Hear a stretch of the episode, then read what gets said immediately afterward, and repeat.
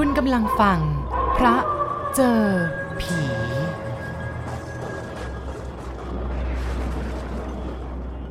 บรรพบุรุษข้างคุณแม่ของผมเป็นข้าราชการรถไฟมาสามชั่วคน เริ่มตั้งแต่สมัยทวด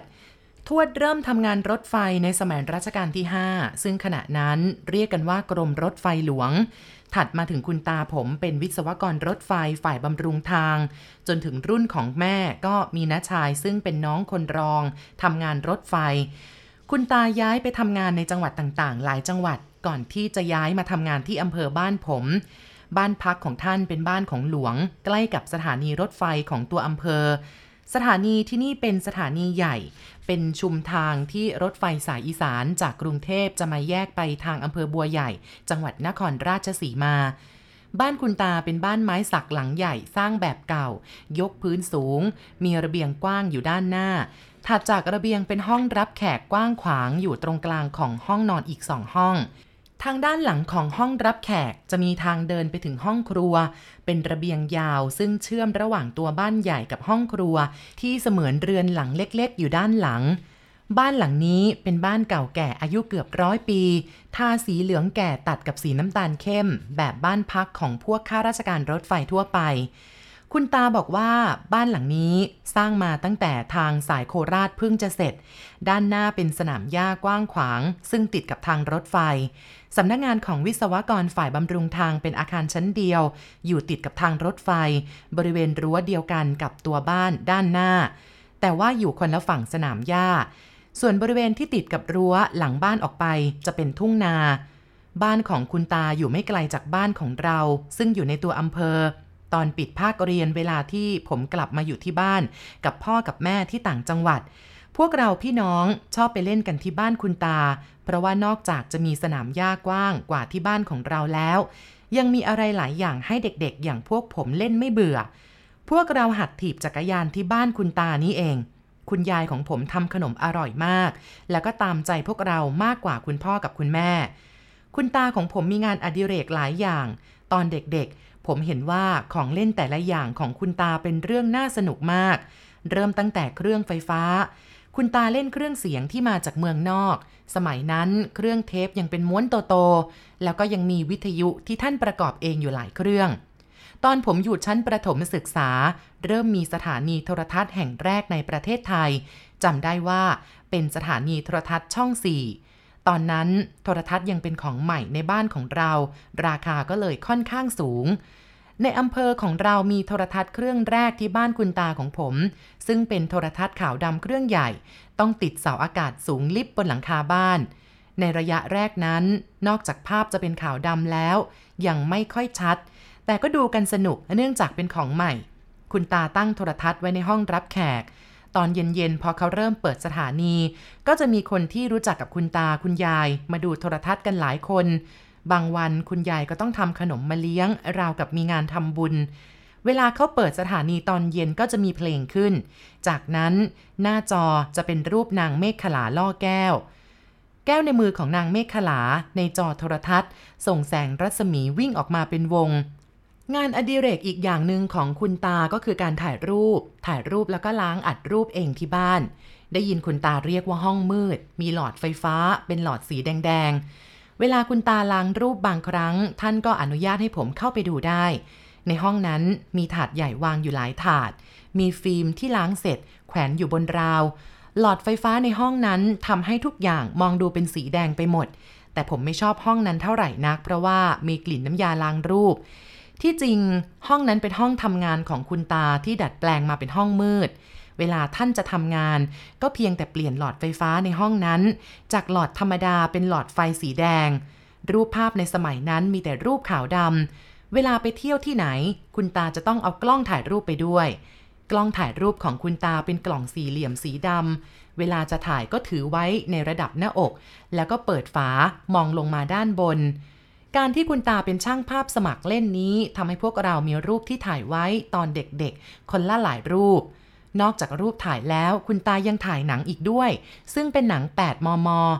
ฟิล์มหนังนี้ต้องส่งไปล้างที่ต่างประเทศใช้เวลาหลายสัปดาห์ เวลาเขาส่งม้วนหนังกลับมา พวกเราหลานๆตื่นเต้นกันมาก เพราะว่าคุณตาจะฉายหนังที่ถ่ายไว้ให้ดูกัน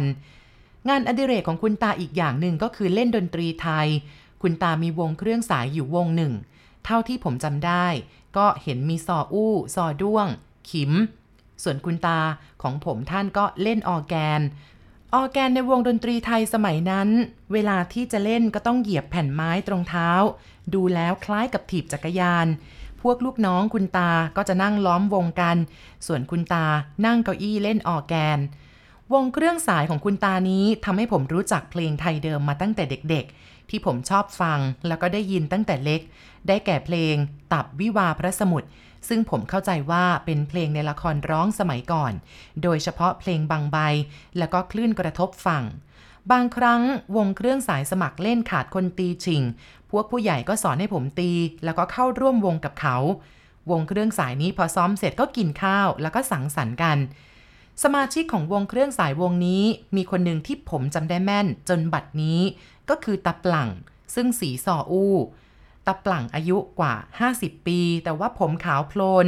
รูปร่างทุ้มท้วมอารมณ์ของตาปลั่งเนี่ยดีอยู่เสมอ ใส่เสื้อสีขาวแขนสั้น กับกางเกงสีกากี ไม่เคยเห็นแต่งตัวอย่างอื่น ที่ผมจำแกได้แม่นกว่าคนอื่นก็เพราะว่าเวลาที่มาบ้านคุณตาตาปลั่งมักจะมีของเล่นมาฝากผม เป็นของเล่นที่แกทำเอง บางทีก็เป็นกังหันทำจากทางมะพร้าว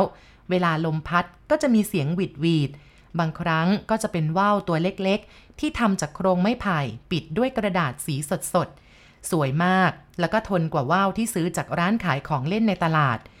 ว่าวที่ซื้อมานั้นตกลงมาทีสองทีก็เสียใช้เล่นต่อไม่ได้ ตาปลั่งเป็นลูกน้องคนสนิทของคุณตา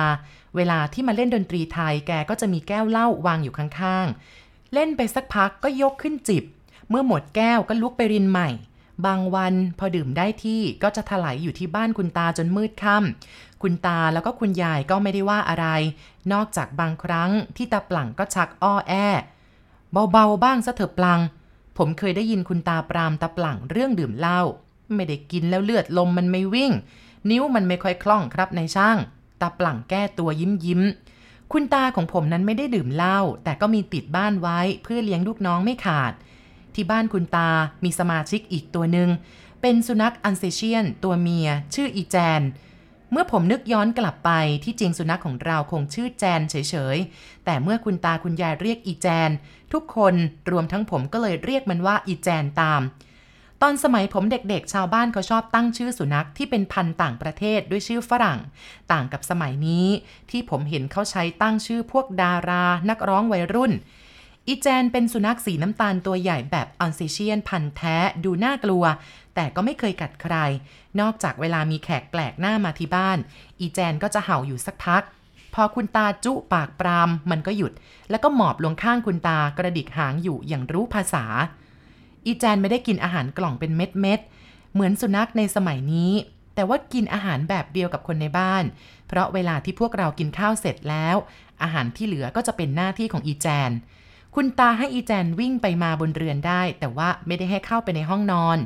และเวลาที่แขกมาก็ให้อยู่ข้างนอก ไม่ให้เข้าไปในห้องรับแขก นอกจากเวลาที่พวกวงเครื่องสายมาซ้อมกัน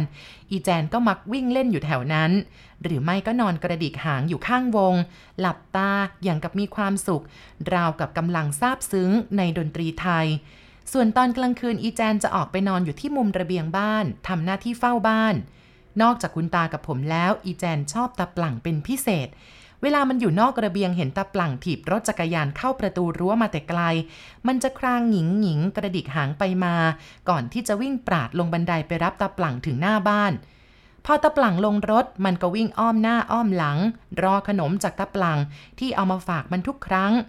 อีแจนไม่ชอบให้ใครตบหัว แม้แต่คุณตากับผม เวลาเล่นกับอีแจน หากเผลอไปตบหัวเข้า มันจะสะบัดหัวครางฮือฮือออกมา อย่างไม่ชอบใจ แต่กับตาปลังอีแจนให้สิทธิพิเศษ เวลาที่ตาปลังแกได้ดีกรีหน่อยก็มักจะตบหัวรูปหลังอีแจนเล่น ไม่เห็นมันว่าอะไร กลับนอนลง เอาหัวไปซุกที่ตักของตาปลังซะอีกส่วนสมาชิกของวงเครื่องสายคนอื่น ที่อีแจนไม่ค่อยสูงสิงด้วย เวลาพวกนั้นมาที่บ้าน อีแจนจะแสดงอาการคุ้นเคยอย่างมากที่สุด ก็เพียงแต่ไม่เห่าเท่านั้น แต่ก็ไม่เคยไปเล่นด้วย เหมือนอย่างตาปลั่ง พวกคนอื่นๆ ก็คงไม่อยากจะเล่นกับมันนัก เพราะว่าความที่เป็นสุนัขฝรั่งตัวใหญ่ มันก็เลยดูน่ากลัวมากกว่าน่ารักค่ำวันหนึ่งผมกำลังนั่งดูโทรทัศน์กับคุณตา วันนั้นคุณยายออกไปข้างนอก ได้ยินเสียงอีแจนเห่ากันโชคอยู่ที่บันไดเสียงดังลั่น พอผมเดินไปดูก็เห็นตาปลั่งกำลังเดินขึ้นบันไดบ้าน ผมตะโกนดุอีแจนให้เงียบ อีแจนก็ยังคงเห่าอยู่อย่างนั้น จนผมต้องดุซ้ำวันนั้นตาปลั่งคงดื่มมาแล้ว ด้วยท่าทางเดินที่ไม่ค่อยตรง ถือถุงกระดาษใส่ขนมที่แกมักติดมือมาฝากอีแจน พอผมเห็นแกเดินเข้ามา โอบไหล่ ได้กลิ่นเหล้าคลุ้ง แล้วแกก็หันไปทางอีแจน แทนที่จะวิ่งไปหาตาปลั่งอย่างเคย อีแจนกลับเห่าขึ้นอีก พร้อมกับคำรามแยกเขี้ยวอย่างน่ากลัว แล้วก็วิ่งหนีเข้าไปในห้องอีกห้องหนึ่งตาปลั่งร้องเรียกแต่มันก็ไม่มา ผมนึกแปลกใจว่า เอ๊วันนี้อีแจนเป็นอะไร หรือว่ามันได้กลิ่นเหล้าจากตาปลั่ง แต่ก็ไม่น่าใช่ เพราะบางวันที่ตาปลั่งมาสีซอ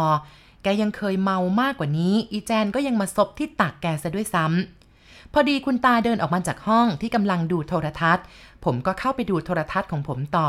เพราะว่ากำลังมีหนังคาวบอยสนุกเลย ปล่อยให้ผู้ใหญ่เข้าคุยกัน ตอนนี้ผมมองไม่เห็นอีแจนแล้ว มันคงวิ่งไปอยู่ในครัวทางด้านหลังที่ต่อจากห้องที่ผมกำลังดูโทรทัศน์ สักราวครึ่งชั่วโมงต่อมา คุณตาก็กลับมาในห้อง ได้ยินเสียงตาปลั่งลงบันไดไป ซึ่งตอนนั้นผมกำลังดูโทรทัศน์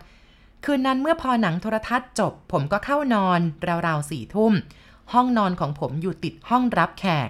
ส่วนคุณตาเข้าไปล้างรูปในห้องมืด ในห้องทำงานที่อยู่ถัดไป คุณยายจะกลับมากี่ทุ่มผมก็จำไม่ได้ตอนดึกคืนนั้นผมตื่นขึ้นมาเพราะได้ยินเสียงคนหลายคนคุยกันในห้องรับแขก ซึ่งเป็นเรื่องปกติที่บางทีก็มีคนมาหาคุณตา ด้วยเรื่องด่วนในตอนดึกๆ เช่น เส้นทางรถไฟชำรุดบ้าง หรือมีรถไฟตกรางบ้าง ผมตื่นขึ้นมาสักพักหนึ่งก็หลับต่อ พอตอนเช้าก็เดินเข้าไปในครัว คุณยายก็กำลังเตรียมกับข้าว คุณยายบอกผมว่าเดี๋ยววันนี้จะต้องไปงานศพตาปลั่งที่ถูกรถไฟชนตาย ผมตกใจก็ตาปลั่งเพิ่งมาที่บ้านเราเมื่อคืนนี้ คุณยายบอกว่าเมื่อคืนตาปลังมาขอลางานกับคุณตา ไปเยี่ยมลูกสาวที่กรุงเทพสองสามวัน หลังจากมาหาคุณตาแล้วตาปลังไปนั่งกินเหล้าอยู่กับพวก ฝ่ายเดินรถที่สโมสร หลังสถานีรถไฟจนดึก ราวเที่ยงคืนก็ถีบจักรยานกลับบ้าน พอข้ามทางรถไฟ ตรงใกล้ๆหน้าวัด ก็ถูกรถไฟชนตาย คุณยายพูดว่าน่าสงสารตาปลังกับเสียดายฝีมือซออู้ที่ไม่มีตัวจับของแกเลย ผมตกใจวูบตาปลั่งนอตาปลั่งเห็นกันอยู่เมื่อคืนแท้ๆ นึกถึงตอนที่แกมาที่บ้านเมื่อคืน มัวแต่ดูโทรทัศน์จึงไม่ได้บอกไป คุยด้วยเหมือนอย่างเคย ใครจะไปนึกละ่ะ ว่าเนี่ยเป็นครั้งสุดท้ายที่จะได้เห็นหน้ากัน นึกถึงที่แกชอบทำของเล่นแปลกๆมาให้ผม บางทีก็มีขนมอร่อยมาให้ ผมเดินออกจากห้องครัว น้ำตาไหลอย่างไม่รู้ตัว อีแจนมาจากไหนก็ไม่ทราบ วิ่งมาข้างหลังผม พอหันไปมองอีแจน ผมสะดุ้งโยง นึกถึงเหตุการณ์เมื่อคืนที่อีแจนแสดงอาการแปลกๆ ตอนตาปลั่งมาหาคุณตา อีแจนเอาหัวมาถูที่ขาผม ราวกับอยากจะเล่นด้วย ผมตบหัวมันโดยไม่ได้ตั้งใจ แล้วก็ชักมือกลับ นึกขึ้นได้ว่ามันไม่ชอบให้ใครตบหัว แต่หน้าแปลกที่คราวนี้ อีแจนไม่ได้แสดงอาการโกรธเหมือนทุกที กลับมองผมด้วยสายตาขี้เล่น แล้วก็ครางหญิงหญิงก่อนจะวิ่งลงบันไดหลังบ้านไป